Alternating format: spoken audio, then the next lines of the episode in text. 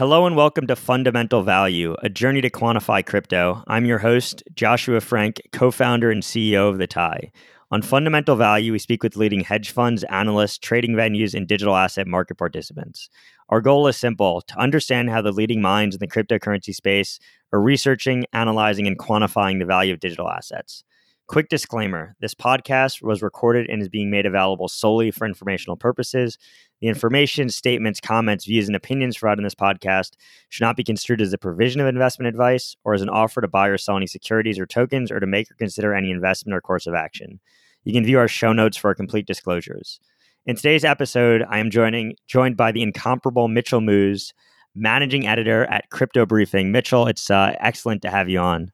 Pleasure to be here, Joshua. So I, I thought this was really timely and kind of a great way to start, given all the the wildfires that are happening, you know, out out in California and in Oregon, out west. You were a wildland firefighter in Oregon, so I'd love to hear what that experience was like and, and what you're. I know not crypto related, but kind of would love to hear that and and and and you know hear the story there a little bit. Uh, it's funny. I never thought uh, someone would dig that up on me, but yeah, I used well, to be. to be fair, it's in your Twitter bio and on your LinkedIn. So. it's more of like a conversation starter, I guess. I, it was a it was a summer gig when I was in college. There was an opportunity for me to do an internship for like an accounting company or a tech company, and I saw what all my peers were doing, and it seemed fucking boring. Like it just seemed horrible. Um, it was just doing like entry level work at a big corporation, and that didn't really appeal to me. So in the same vein of like crypto and just kind of carving out something cool out of out of the ordinary, I just decided that I was going to join a wildland firefighting crew and do that for the summers while I was in school. And, and, what was that like? I think I read on on LinkedIn that you went, you know, like you were like camping in the woods for weeks, and like what what what was it actually like? it's not like structural firefighting at all. So usually you go out on two to three week stints and you have 14 to 21 days on. So you're out in some remote location fighting a fire, and then you get two days off, and you repeat that all through the fire season. The fire season's typically um, four or five months. So it's you're you're just kind of out there, and there's usually this big camp, like base camp, where you'll have anywhere from a few dozen to a thousand or more people set up there, and you have like logistics, food, provision, all the equipment set up there, and then you kind of have that as a as the center of the hub. And on your spokes, you have all these little crews of 20 to 40 people out surrounding the fire on the perimeter. And you're actually trying to build out a, a containment zone and kind of carve out any sort of fuel that's in the way of the fire to prevent it from spreading any further. So you're basically trying to fence it in um, by removing any fuel that could possibly burn in, in the fire's path. And so I was reading yesterday that there's a single fire in California now that has surpassed a million acres, which I don't remember if I read it was the biggest ever, but but close to it. Like how how does this actually end? I mean, you know, having had an experience as a wildland firefighter, like what what brings all of these, you know, fires out west to an end? Like it seems like it's just never going to end. Uh, I mean, fires have been part of the natural ecosystem in in the U.S. for, I mean, as long as as long as there have been plants here. uh, it, it's it's a normal ecological process. Like wildland fire, fires are very important for many plants and animals in, especially in like the Pacific Northwest and in California. Like ponderosa pine and several kinds of insects, they depend on fires cyclically coming through an area to reproduce. So there are many fire dependent plants and animals. However, the intensity of fires is what's been problematic. Year after year, fires have been getting more and more intense, and a lot of this has to do with both global warming, but the bigger issue is actually management of these forests. Because of how much we're changing our environments, like rerouting rivers and cutting down a lot of forests, the health of these forests is, is declining, leading to a buildup in either diseased trees or just um, undergrowth like debris. And that's leading to more intense fires that aren't aren't healthy fires. They'll burn through a forest and they'll just incinerate everything versus like burning out all this debris that's been accumulating on the forest floor. So paradoxically, part of the problem can be too aggressively fighting fires, meaning that they'll just keep building up debris until a huge fire goes through and just incinerates everything and, and kind of scars the environment for a few decades. Well, I appreciate I appreciate the insight, and I think it's uh, you know about time to ho- we hop into uh, into crypto and learn about Mitchell's uh, crypto experience. So, you know, what what were the other roles that you had? You know, after after your your, your summer experience as a firefighter uh, before crypto, what initially attracted you to the space, and when did you decide it was it was right to jump into crypto full time? Well, I really liked computer hardware, so I had built quite a few computers prior to, like, just in college, like during that same time where I was firefighting. And at first, I thought Bitcoin seemed like kind of a scam. It was this internet money, and I didn't have a whole lot of money to invest, so it didn't seem like it made sense to pay close attention to it. That said, when I looked at the numbers for cryptocurrency mining in early 2017, you're talking about break even in a few months. So it would have been ludicrous for me not to take advantage of that. And given my skills at the time, I was just like, this is a great way to make some money on the side. And I just threw everything I had at it. Like, if you're breaking even in three months, I put as much money as I could pos- I possibly could into cryptocurrency mining, and it that's kind of what led me down the rabbit hole of getting involved in this whole industry. And so you started a firm called Coinglomerate. I really like the name, by the way, uh, which was focused on computational arbitrage. Yeah. Can you uh, explain to us what that means? Yeah, that, that, that's actually so. My first startup, once this mining thing started gaining a lot of momentum, like people were, I was writing about it, people were asking me about it all the time because it was that was kind of a hot thing, especially as the 2017 ICO boom started to kick off. Everyone wanted wanted to pick my brains about cryptocurrency. So computational arbitrage, this was a big problem, especially when all these altcoins were popping up, that there was a lot of inefficiency in the markets between these different, um, different mining algorithms. So the algorithm that Bitcoin uses, SHA-256, is much different than what, what Litecoin uses, which is uh, Scrypts. So each of these coins have their own distinct algorithm, but for some of these algorithms, they use the same hardware. So, for example, Ethereum and Zcash, although they use different mining algorithms, the same types of hardware are able to mine on both those cryptocurrencies. So you can use GPUs for both of them. What computational arbitrage is, is by analyzing how much income you'd be, how much revenue you'd be making for each hash of this particular algorithm using the same piece of equipment across many different coins, you can maximize between all of these different coins how much revenue you're bringing in. So there is some friction involved with that. Like there's a lot of um, when you're switching mining pools and you're going from algorithm to algorithm, there is a cost involved with that. And of course, there's friction with trading that into an exchange. So the software we were building was trying to do that programmatically. Hook it into an exchange, you run just this piece of software, and you, without being part of a pool, you would just profit switch between the most lucrative algorithms, and then you would change that out automatically onto an exchange, like a set exchange. So this was more for like larger either pools or farms and then we'd take a small cut of that. Like any of the, uh, like the gross revenue you'd make from that algorithm, you'd take like we'd take like half a percent or one percent depending on the terms of that agreement.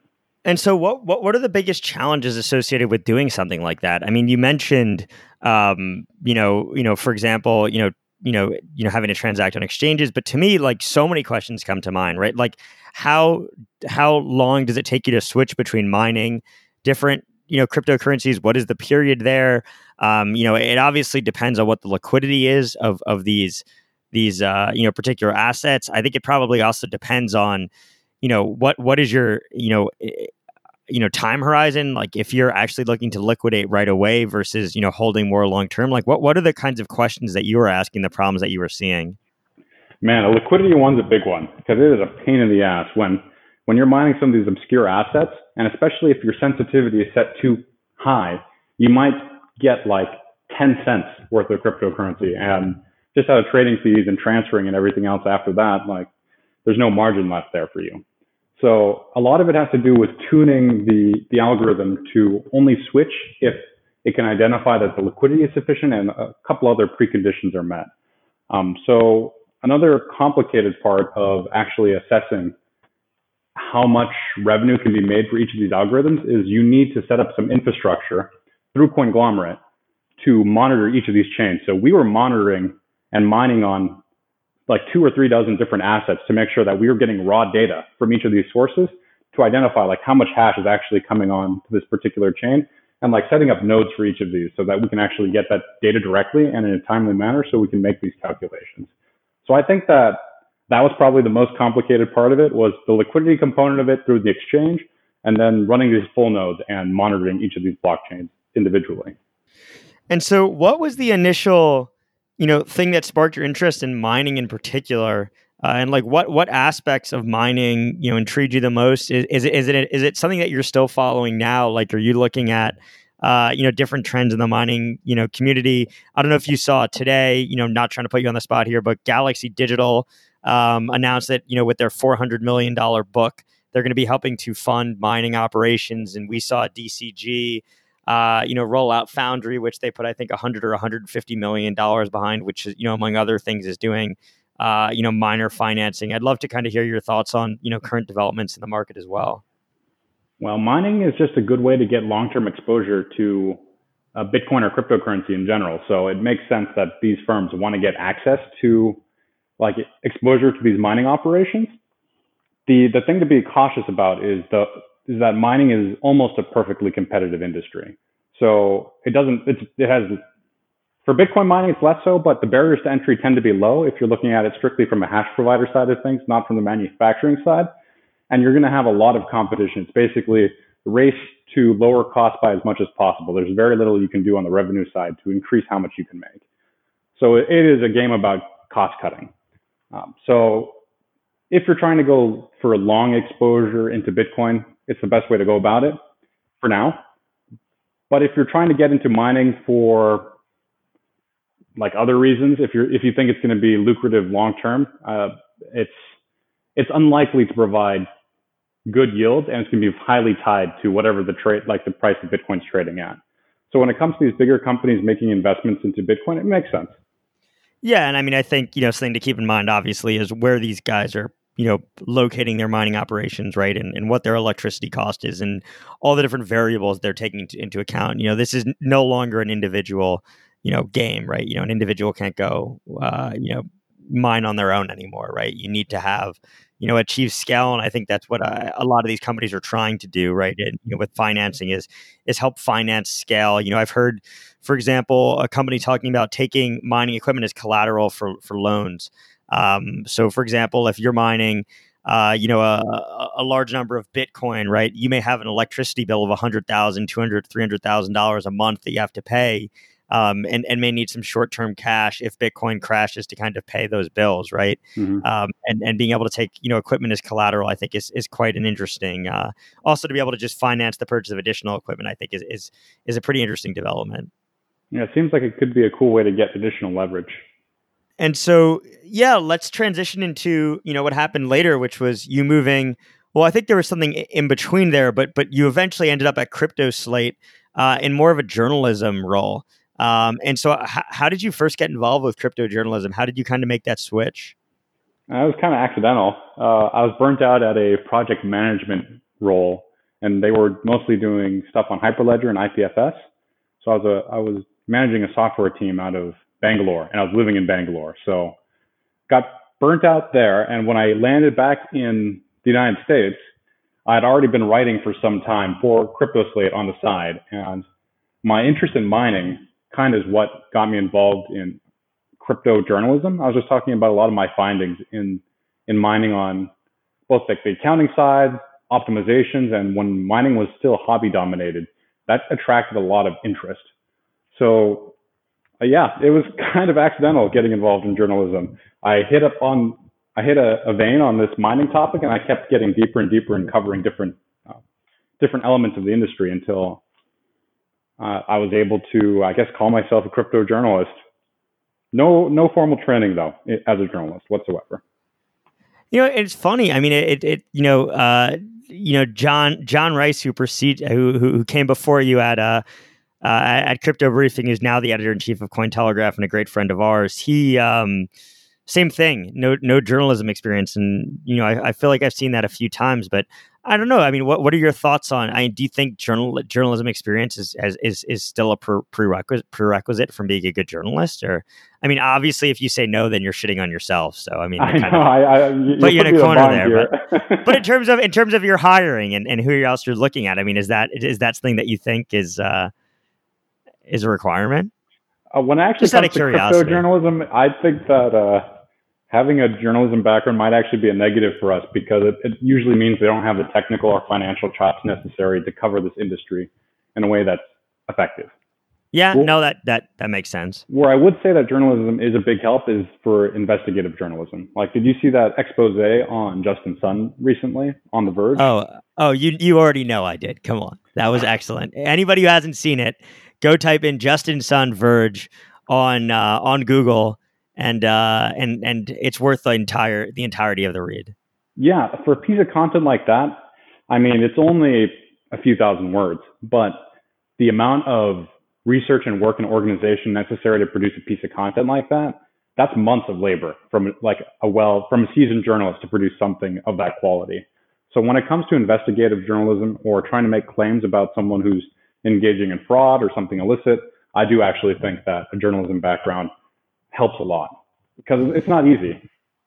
And, I've been, so, I've been covering no. the story working on this investigation on a separate story for about seven months, and it's this big investigative piece. I can't name too many names yet, but I can see why specialized training in journalism is necessary because of when, when you are dealing with questions of illegal activity, things do get a lot more complicated in terms of liability involved and also how much you need to support your claims before saying something. You can't just say like, ah, this is good or this is bad if right. defamation is on the line, then you need to be a lot more careful and a lot more thorough about the claims that you're making.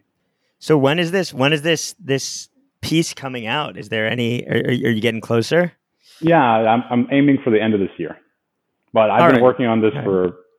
at least seven months now. So, wow. like wow. like the Verge piece, it's when you do investigative journalism, it can be a long and tedious process. Well, so so what are your so you know in my mind, there's a few pieces of journalism, you know, over the years in crypto that really stand out. One of the fir- one of the one of the biggest ones to me was I don't know if you remember the Breaker Mag piece on paid crypto media. Oh yeah, um, that came out a couple a couple years ago, and rest in peace, Breaker Mag. But but are there? I mean, what are some of the what are the some of the pieces of, of of investigative journalism or just journalism more broadly, you know, from others in this space that you've seen that have stood out to you? Well, there's the other one from Breaker Mag, the Crypto Cruise one. Did you ever get a look at that? The Crypto Cruise one, yes, uh, yes, yes. That the that Anthony Di Iorio excellent. cruise. Yeah, that one. yes, I do remember that. I actually was supposed to go on that cruise and last minute uh, bailed, but but yeah, they gave out like an Aston Martin or something on the ship and some other kind of nonsense. Well, you could you could have been part of history then. I know, I know. I missed out on crypto history. I, I have also seen. Uh, I think Tim Copeland at Decrypt has come out with some some uh, you know good. Lo- he did a he did a pretty nice deep dive into uh, CZ as well at some point this year. Yeah, I uh, think and, and, and Tim Copeland has some excellent pieces as well. Like he's definitely one of my the, the journalists that I look up to in, in this industry. Like Tim, and then there were some some of the earlier pieces out of the block. Like before they started paywalling content, they did a few good investigative pieces. Like one on our chain was was good, and then the other one on the um, the blockchain terminal. The blockchain terminal, yeah. Yeah, that was a great piece. I remember that. Yeah, it's uh, yeah. No, you're t- totally spot on there. I agree on both of those. So, so you know, you you started at Crypto Slate. You know, can you kind of you know talk us through your roles there and what that turned into, and and how you en- how you ended up at Crypto Briefing? Yeah, sure. So at Crypto Slate, I was the editorial manager, but more or less I was responsible for getting out, managing their whole editorial process. So all the news that came out on CryptoSlate, I usually had, I had the last look at it. I was the final approval, and a good chunk of the content I was also writing myself. So during that the year I was working at CryptoSlate, I must have written over between 200 and 300 articles. I read online that you've done over 500 total. yeah, 500 articles. I, I kind of look back and I'm just like, wow, I really was in the trenches. So, what is your, your favorite article that you've ever written? A lot of the articles that I've done on cryptocurrency mining, I find find the most interesting.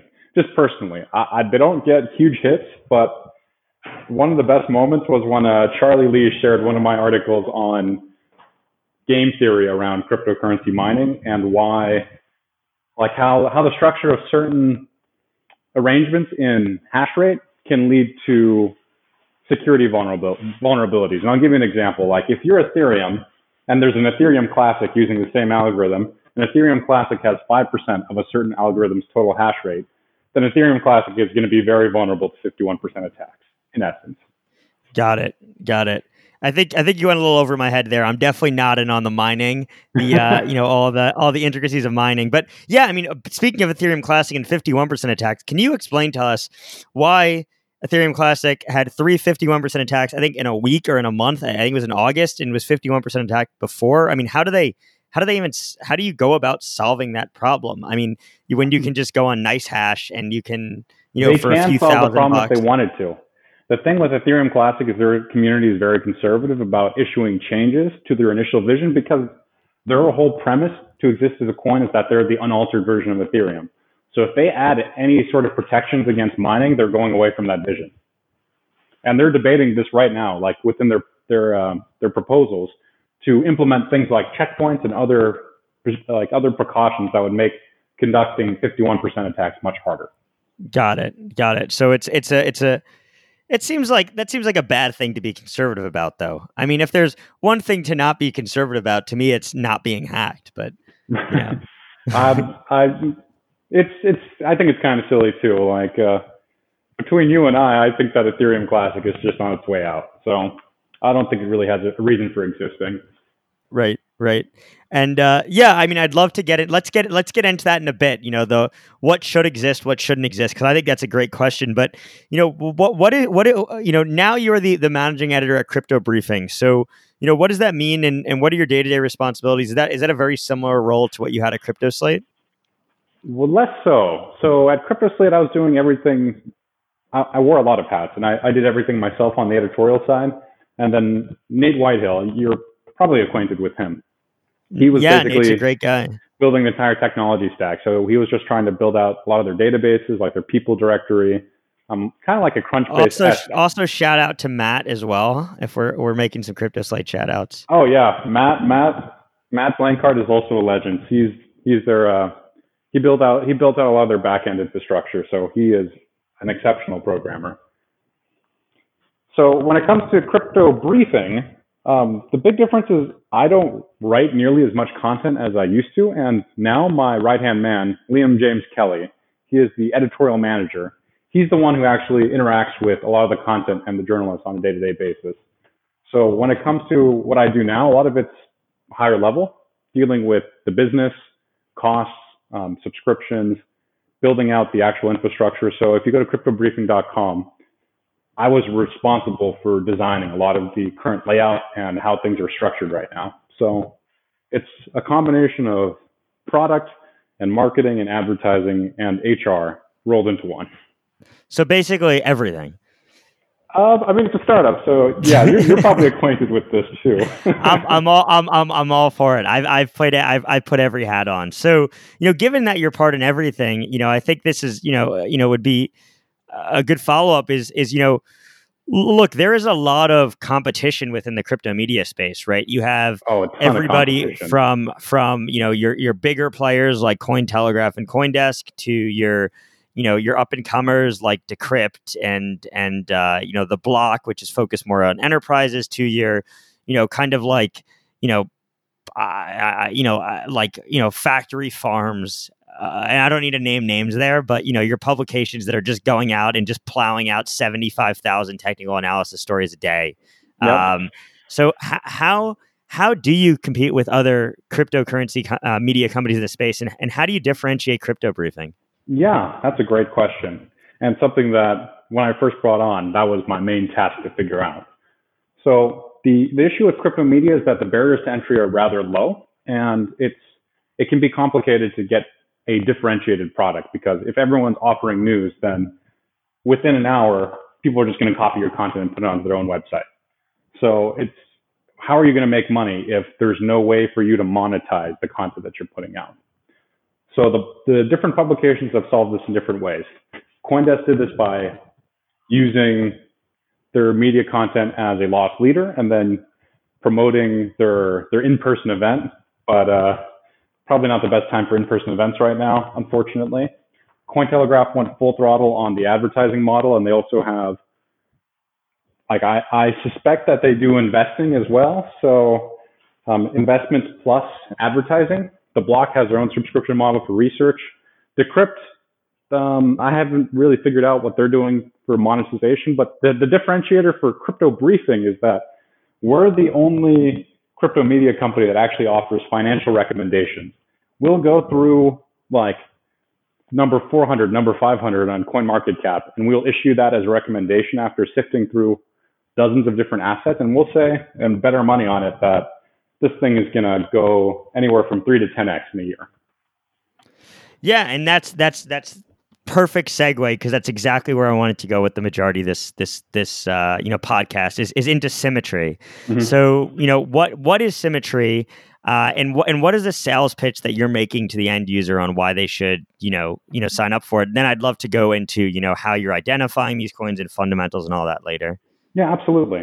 So symmetry is our retail is our product geared towards retail investors, and our pitch for that really is we want to level the playing field, symmetry, like the opposite of asymmetry, by giving people the insider ah, look. I didn't know that. Yeah, insider look at cryptocurrency assets that a lot of the insiders have. And because of our relationships in the industry and the connections that like Han and Jay and the other members of the executive team have, we're able to actually go out and talk to these teams and figure out whether these people are full of crap or are they actually building a legitimate product with users and um, revenue. So those elements give us a big advantage. And rather than just hoarding those potential investments to ourselves, we wanted to build out a, a retail product to give people access to those investments first, because we thought that this would be a more scalable way to build a reputation and actually create a sustainable media company. Because without some other component like a paywall service or some other way to generate subscription revenue, if you depend just on ads, your media company is going to die, or you're, you're going to have to be a winner takes all situation. You're going to have the Cointelegraph and the CoinDesk, and then everyone else is just going to struggle to make make pennies on the dollar. And so, what does the end product look like to a user? Is it research reports? I mean, I know you had at one point coins on the move, uh, where you were giving actual price targets for coins. Like, what is what is the actual when when a user signs up? What are they looking at? Yeah, so it's a combination of different products. We have the the heart of Symmetry is our pick of the month. So every month we issue a report on an asset that we think is highly promising, that has potential to 10x within a year. And we look at, we, we analyze a few dozen different assets and we narrow it down to one asset every month that we think has the most potential given current market conditions to generate like good alpha. So that is what most people subscribe for. Then we have a few other products that are more for like medium or short, shorter term investing.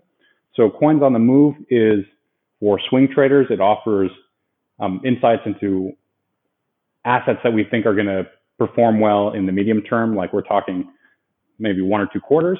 We have Pro BTC Trader, which is like our day trader product, and we offer trade recommendations for Bitcoin and other big assets.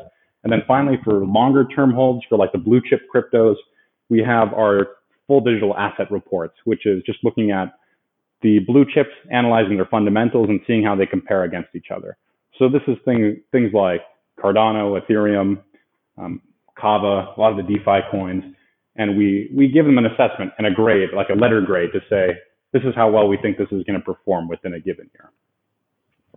And so, a huge aspect of of symmetry is identifying early assets with, and this is a quote that I found: strong fundamentals and outstanding upside uh, potential.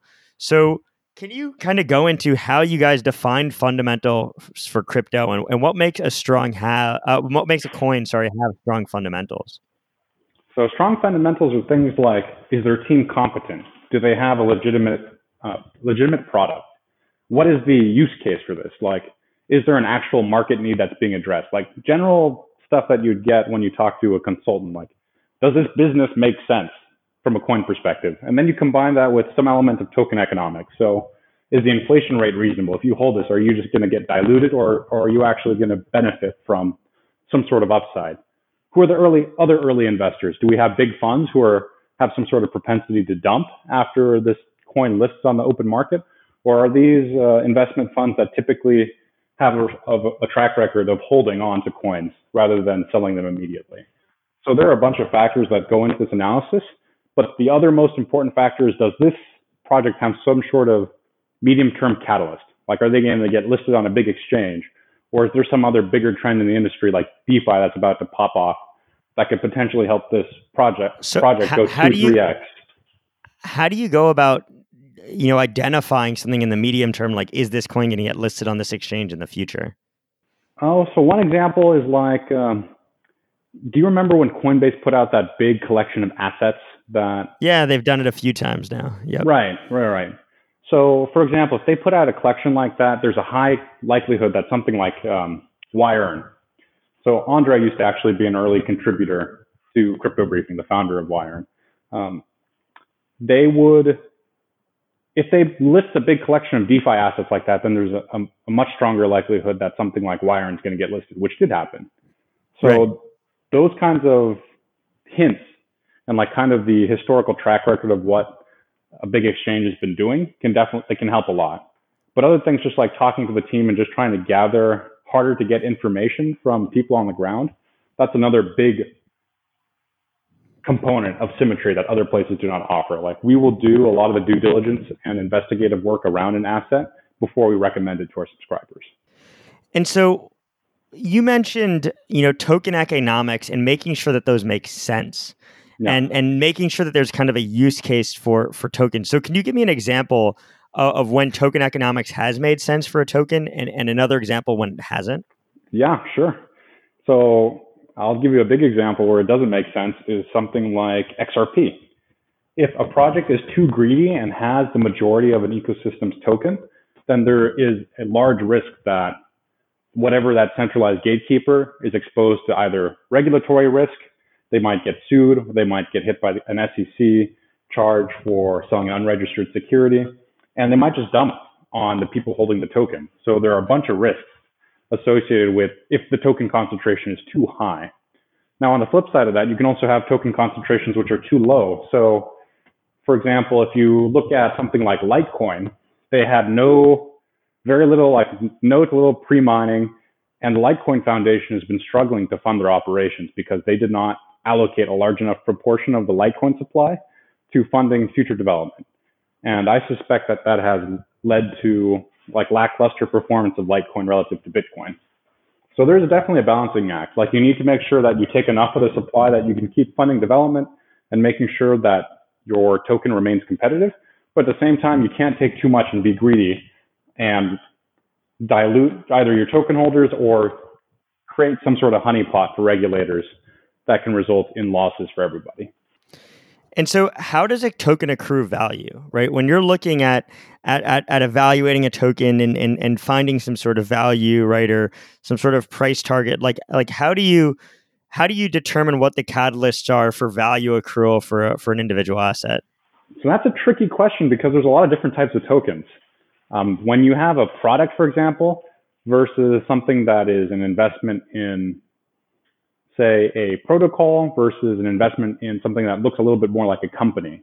Each one of those scenarios, you have to evaluate the token in a little bit of a different way. Like sometimes it's partially network effects where you see if this product gets a lot of traction, then the token economics should be good. And in other examples, if this company is making good revenue, like if you're an exchange token, then you need to make sure that their business makes sense, they're minimizing costs, they're trying to downsize their risks. Um, so it, it really depends on how the token is used. And this is just a, a broader issue with tokens in general is that the definition of a token is kind of nebulous. It depends on how exactly it's being put into what kind of use case that token is filling. And so when you first entered, uh, you know, into, you know, I guess it was more journalism, but I think you were doing some research as well. Uh, you know, when you're at CryptoSlate, or at least, you know, starting to, you know, try to figure out what's going on with these assets you know what did your research process look like back then or even when you first started at at, at crypto briefing uh, you know what types of metrics or data sets were you looking at you know kind of in the early days and, and how does that compare to today? So my methodology has changed a lot because previously when i was just a journalist i wasn't really worried about what is the potential price impact of x y and z news. It was more just like this is what happened here's how it should affect the price in one direction or another. It wasn't as nuanced as what Simetri is trying to do now so the main ways that my methodology has changed for the reporting process, I would say, is I'm definitely looking at a lot more metrics now. Things like IntoTheBlock have really changed kind of the data that lay people have access to. and even more sophisticated users just by making like putting together nice interfaces. So instead of having to go through the effort and like pull on-chain data or try to interrogate just reams of tweets, um, you now have the ability to look at like, oh, one dashboard. Here's here's what the sentiment score looks like today, and incorporating a lot of these newer these newer metrics into your analysis is going to help quite a bit in in looking at the whole picture of how the price of an asset is going to move. So I'd say back in the CryptoSlate days, it was more focused on here's what's happening and just general reporting, and now um, it's it's more future like forward looking. Here's here's what the potential price impact would be, and, and corroborating that against several different metrics. And so, what percentage of crypto's movement do you think can be explained using data? And what other forces do you think are at play in this market? so, it's tricky to explain a lot of the movements with data because if you're looking at a small cap asset, it can be something arbitrary like this fund, which had a huge position in it. They just decided to sell a big portion of it, so prices dropped. And that's not something you can forecast with data. Um, you can acknowledge that that risk exists by trying to look at who the current holders are but when the the holder set of a particular asset is largely anonymous, it can be also very difficult to do. So I would say that when it comes to data, the biggest the biggest element is probably going to be sentiment, because I still think that crypto is highly sentiment driven, and I also believe that crypto is still a risk on asset that's strongly correlated with the stock market. So this this idea that Bitcoin is uncorrelated with the stock market in at least in a bear market, I don't think is is accurate based upon what I've seen. So there are limitations to data, but I also think that it can give you a good picture of, what to expect given different outcomes. So for example, for this presidential election, if volatility increases and the markets markets drop, then I think that cryptocurrency is also likely to drop in aggregate. Yeah. So, I mean, I, I, guess, you know, I have a couple more questions to follow up on in terms of, you know, projects and due diligence, but would love to kind of get your, uh, you know, your opinion on macro. Why do you think that that crypto is still behaving in a risk on manner. You know, a lot of people have talked about Bitcoin as being this risk off asset and, you know, being a hedging asset, but it sounds like you kind of have a differing opinion there. And I think the data supports you a little bit better. Yeah. I mean, I mean, think about it. Who are the people who tend to be holding Bitcoin? And and the people who hold Bitcoin tend to be holding it in lieu of stocks or in addition to stocks. And they they perceive it again as something similar to an investment in a stock. It's not like gold where it has a well-established track history and it it has a strong a, a large track record and public perception supports this and also a much different demographic like older people are the ones who tend to be purchasing and investing in gold. They see it as something that is a hedge against like macro uncertainty. Bitcoin on the other hand, it's super high risk, it's volatile, the price can swing thousands of dollars in a single day. Like people see that and they they see that wow, this is a risky investment and they're investing it because they see a lot of upside potential. So when there's a lot of upside potential, there's also a lot of downside potential as well. So I don't know, it seems like the characteristics are very closely in line with what people want when they invest in like Tesla with 5x leverage. And you can also see this in like Pearson, cor- like the correlation coefficients between Bitcoin and stocks and Bitcoin and gold. You can see that in a down market, cryptocurrency seems very closely correlated with the stock market. And so one thing is, you know, you mentioned that gold is kind of like an older generation. Uh, but what we've seen with a lot of research, I think it was maybe it was Charles Schwab that came out and said like the biggest or second or third biggest holding among uh, millennials was was GBTC, right? Which which gives mm-hmm. them exposure to Bitcoin. Um, do you think that this this you know correlation to equity markets and this risk on characteristic is something that that is going to exist in the long term?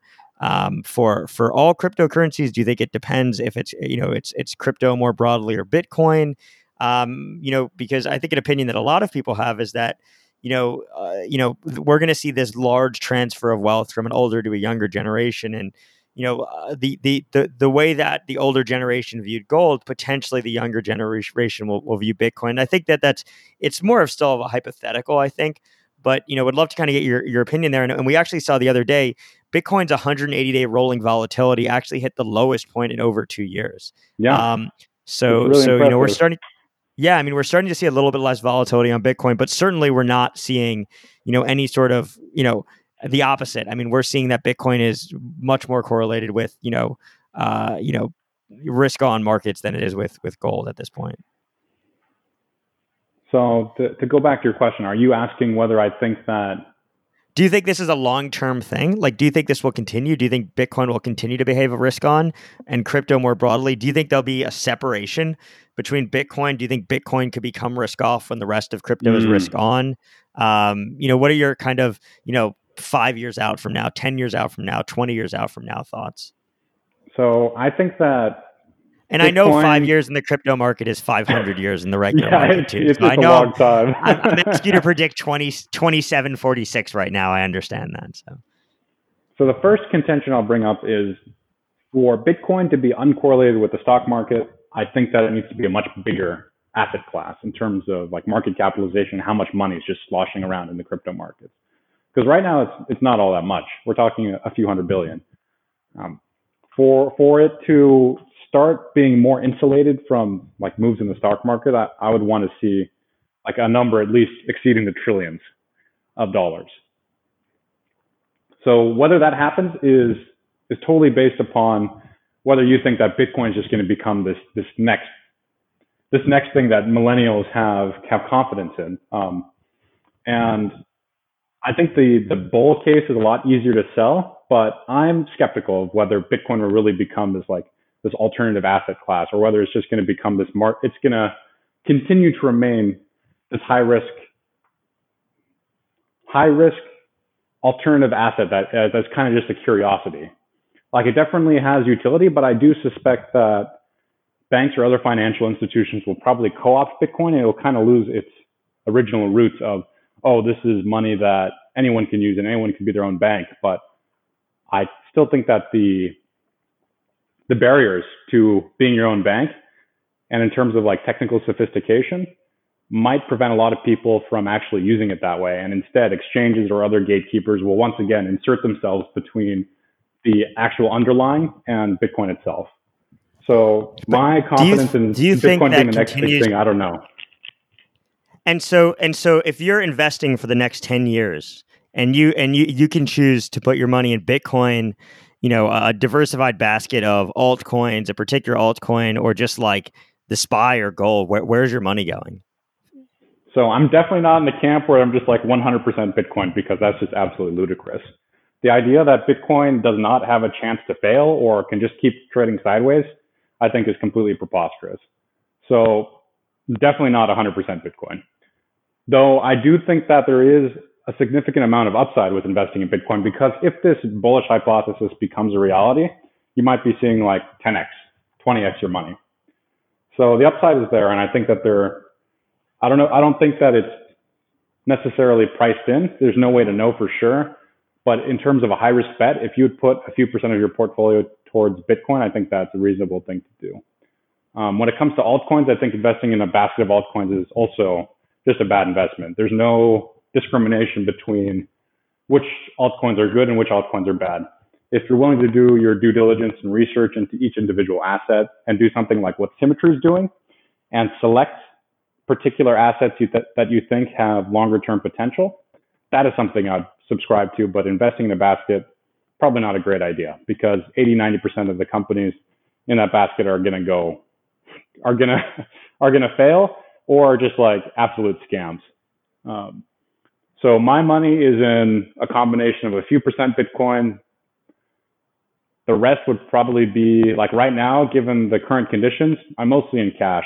Um, I'm kind of shaky on the stock market, but once things shake out with the election, and depending on what volatility looks like, I'd probably move the rest of it back into stocks, stocks and stocks and bonds, real estate, like a mixed portfolio, with Bitcoin as a supplemental few percent.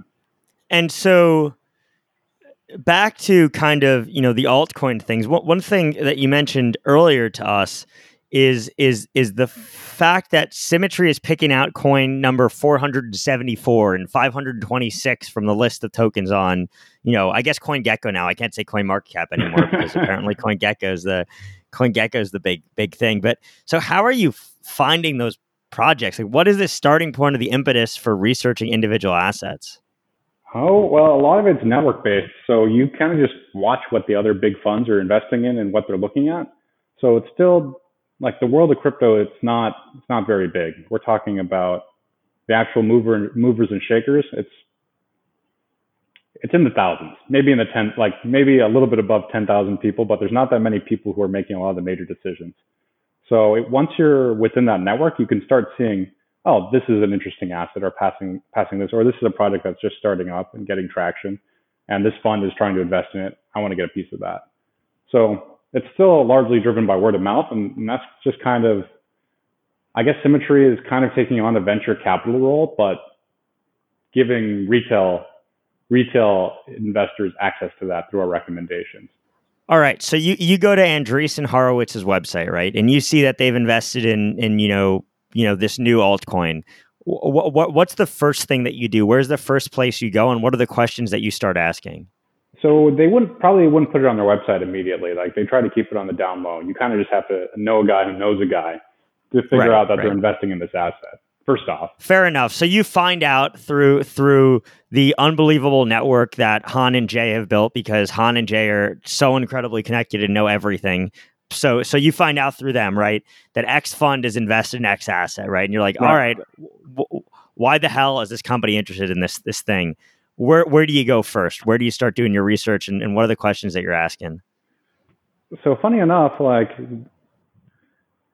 sometimes projects will actually come to us to ask for for investments, but Crypto Briefing as a media company doesn't do any investments. Oftentimes they want access to like kind of the clout we have as a media brand or to to our ability to give recommendations, but that's that's not what we do. So we we don't sell our recommendations to anyone, and we don't invest before our subscribers do. Um, what we do do, however, is that once we have a project on our radar, they either come to us or it's word of mouth, we see that it's interesting, or maybe it's like on the bajillion Telegram or Discord channels that we're we're combing through, we see something just popping off. We'll go to their founding team and we'll just sit down and have a conversation and go through a bunch of our questions. Like we have a full methodology that we we run through that we've established for each of these digital assets that that we have, and we establish this first through like our full digital asset reports. If you go to Simetri or for example, CoinGecko or um, CoinMarketCap, you can see our asset ratings on each of those websites. Like they will, they pull it through an API from Simetri, the grades that we've given each of these like blue cap. And, and, just just to help you show yourself for a second, if it's it's Simetri is S I M E T R I. Yes. So if you go to I here I'll pull it up. If you go to CoinMarketCap and you go to say Bitcoin, Ooh, they did a little redesign of their website. It looks nice. It actually does look a lot better. I think that they added a, a bunch of new features for like yield farming and, and products and stuff. Like I'm really liking the new CoinMarketCap. Almost All right, enough. so I went to CoinMarketCap, I went to ratings, and now on the bottom I see Simetri now. Yeah, that's that's the one. So if you go through each, if you see each of those scores next to it, you have like the market, the product, the team. We use that same methodology every time that we evaluate a new potential like small capitalization asset. But on top of that, we also interview as many people from their team as we can. We just kind of put them through um, through the firing squad. Like we just try to ask them questions and poke holes and like what what their business plan is, what are their token economics, why does this make sense? Like just general like uh, a lot of the stuff that you would see a VC ask. And so, if you had to, you know, tell us what the three most important things were, and I'm not holding you to this, and you know, there, this is not a quiz or anything by any by any means, but like, what are the what are the most important things? Like, what like what is a make or break to you? What is like if they didn't do this right, this thing is fucking worthless. Uh, is is their team real? Do they have a legitimate like real product? human beings? Yeah, yeah real yeah, human yeah. beings. I the first because that was a, that's been a problem, by the way. Just to anybody listening who hasn't been in this space, there were so many times in 2017 and and when when when these ICOs just had stock images of people and and just names on their website, and they just didn't exist. They didn't work for the company, or they were just taking real people and falsely attributing them to their team, like right. like Ryan Reynolds or something, putting their picture on their their founding uh, team. Right, right, hundred percent.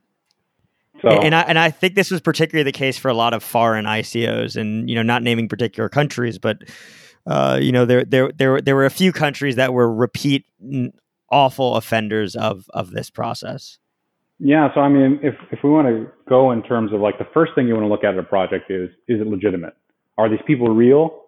And if it's an anonymous founding team, like then you need to scrutinize the product and see is there something here? Is there actually some sort of potential opportunity for this to solve a real real world business problem? And so for for you know uh, anonymous founding teams, uh, you know, a lot of these are in DeFi now, right? I think a lot of the more anonymous, you know, projects are, are DeFi based projects. How do you assess risk? Um, you know, in particular, smart contract risk, because one of the things that we're seeing is we're seeing, you know, all these new, you know, tokens, whether it's, you know, SushiSwap or hot dog or hamburger or cheese pizza or whatever the hell these things are called, right? And these things are popping up every day and then everybody's you know locking you know 200 million dollars into these different things. How do you even start looking into what the risks are in, in, in terms of security and in terms of hacks uh, with investing in any of these individual you know defi protocols? So when you're dealing with a decentralized protocol it can be very tricky to actually assess whether there is a security risk or not because one there's not too many people who can actually audit a smart contract and figure out between all of these interactions, is this thing going to blow up? It is really hard to tell. And second, beyond the the security risk of, of, it blowing up, like there's always the risk that the people who are working on it just stop. They they might say like you have this anonymous founder, they might just disappear, or they might just run off with the money, kind of like the sushi swap uh, fiasco. So there are a bunch of risks involved with it, but that's just kind of the nature of the game. When you have an asset that has the potential to go 50, 100x, there is also a very there is also a non-trivial chance that you just lose your shirt. And so how do you, you know, I mean when you're doing a report like how do you assess that risk though? Like like what what what are the kinds of things that you're you're you're able to come up with because obviously it's very difficult to you know start to dive in depth and, and assess the smart contract risk and assess the risk of you know a founding team walking away or a guy just like you know just leaving with the money like SushiSwap. I mean uh, do you think the risks to defi protocols kind of just just you know are the same across the board? And just anybody who's more established and who's you know smart contract code has been audited by you know a number of people in the in the industry are just you know in a, in a better place? Like how do you even assess that I think the be- best way to assess is just straight up time. How long has this protocol been around without experiencing a major a major hack or a major incident? And that's one of the things that Simetri does is that it doesn't invest in seed round um, seed round level projects. Like if we're doing super high risk investments, that's not something that we'd give to our subscribers. Usually, it's something that has to have been around for a year, have a few million in terms of actual market capitalization, have a little bit of trading volume already, maybe listing on one or two smaller exchanges, but it has to have some sort of track record. And just existing and having people use whatever product that they have seems to be the best way to actually test whether something is secure or not. And so, two two final uh, questions for you. The first is, what worries you most about crypto? What do you think the biggest risks are for the space? I think the biggest risk is something like Bitcoin, which is, seems to be what's driving a lot of the actual growth in this industry. Like if Bitcoin prices are high, the overall the cryptocurrency industry is growing. If prices are low, it's just kind of stagnating, and not a lot of interest is coming into the space. So the biggest risk, in my opinion, is either Bitcoin getting co-opted by banks or some other larger financial institution, or Bitcoin just continuing to trade sideways and just remaining some obscure like hobbyist asset. And so, what has you most excited about crypto? Well, if if uh, what the maximalists say are, is true and it actually comes to fruition, like a new financial system is pretty exciting. Though I think that's a little bit far fetched when it comes to like replacing the dollar. But what, what I will say is that just having some sort of alternative, putting pressure on regulators and on different financial institutions just to improve their products and services so that there isn't just this monopoly on sending value. Just this one ability, ability alone to actually conduct transactions that may not necessarily be legal, but they still have real economic value and, and overall they could be beneficial to society. Like these DeFi protocols, although right now they're extremely volatile and it looks like they could blow up anyone anyone's face, the potential to actually offer people collateralized loans or to make transactions halfway across the world for cents, like a few cents on the dollar for sending millions of dollars worth of value. That's truly amazing. And that's something that we should all be excited about. And so, if you could join any company in crypto as an advisor, who would it be and why? Uh, crypto company specific? Or anybody touching crypto. So it can be somebody who is, you know, it could be like a PayPal who, you know, is, you know, could potentially go into, you know, crypto, you know, stablecoin payments. It could be uh, a token that you guys have audited. It could be, you know, uh, you know, and anything, anybody who's touching crypto. It's funny that you say PayPal because that was that, that's the first company that comes to mind because their payment, their actual service is atrocious. Like if you actually tried to use PayPal, it is just a complete headache. Horrible user experience, bad user interfaces, money gets held up. Like PayPal is notorious just for being bad overall. So I think if anyone needs an advisor on how to do crypto right, it would be PayPal. So PayPal, if you're uh, if you're listening to this, you know uh, Mitchell's Mitchell's uh, Twitter and LinkedIn will be in the description. So uh, yeah, so so thank, thanks a lot, Mitchell. And, and why don't you why don't you let uh, you know all of our listeners, but most importantly PayPal, know where they can uh, contact you, find out more about you, find out more about crypto briefing and, and Simetri. Yeah, I would encourage everyone who's listening to go to cryptobriefing.com. That is crypto briefing no spaces.com and you can find me in the in the author pages there Great. Well, thank you so much. Uh, really appreciate all of all of the insight and you know, you know, funny you a lot of the things that you've said from you know emission and supply rate to you know talking to teams like you got to a lot of my follow-up questions which you hadn't even seen before before i even wrote them. So really appreciate all your insight. I mean i think you guys are asking a lot of the right questions and you know i think it's i think it's you know guys like you um, and, and, the rest of the industry. I, I mean i think these are the questions that we need to start asking to, to start getting better answers. So really appreciate your time. No thanks for having me on. It's always a pleasure chatting with you joshua. Cool. Thank you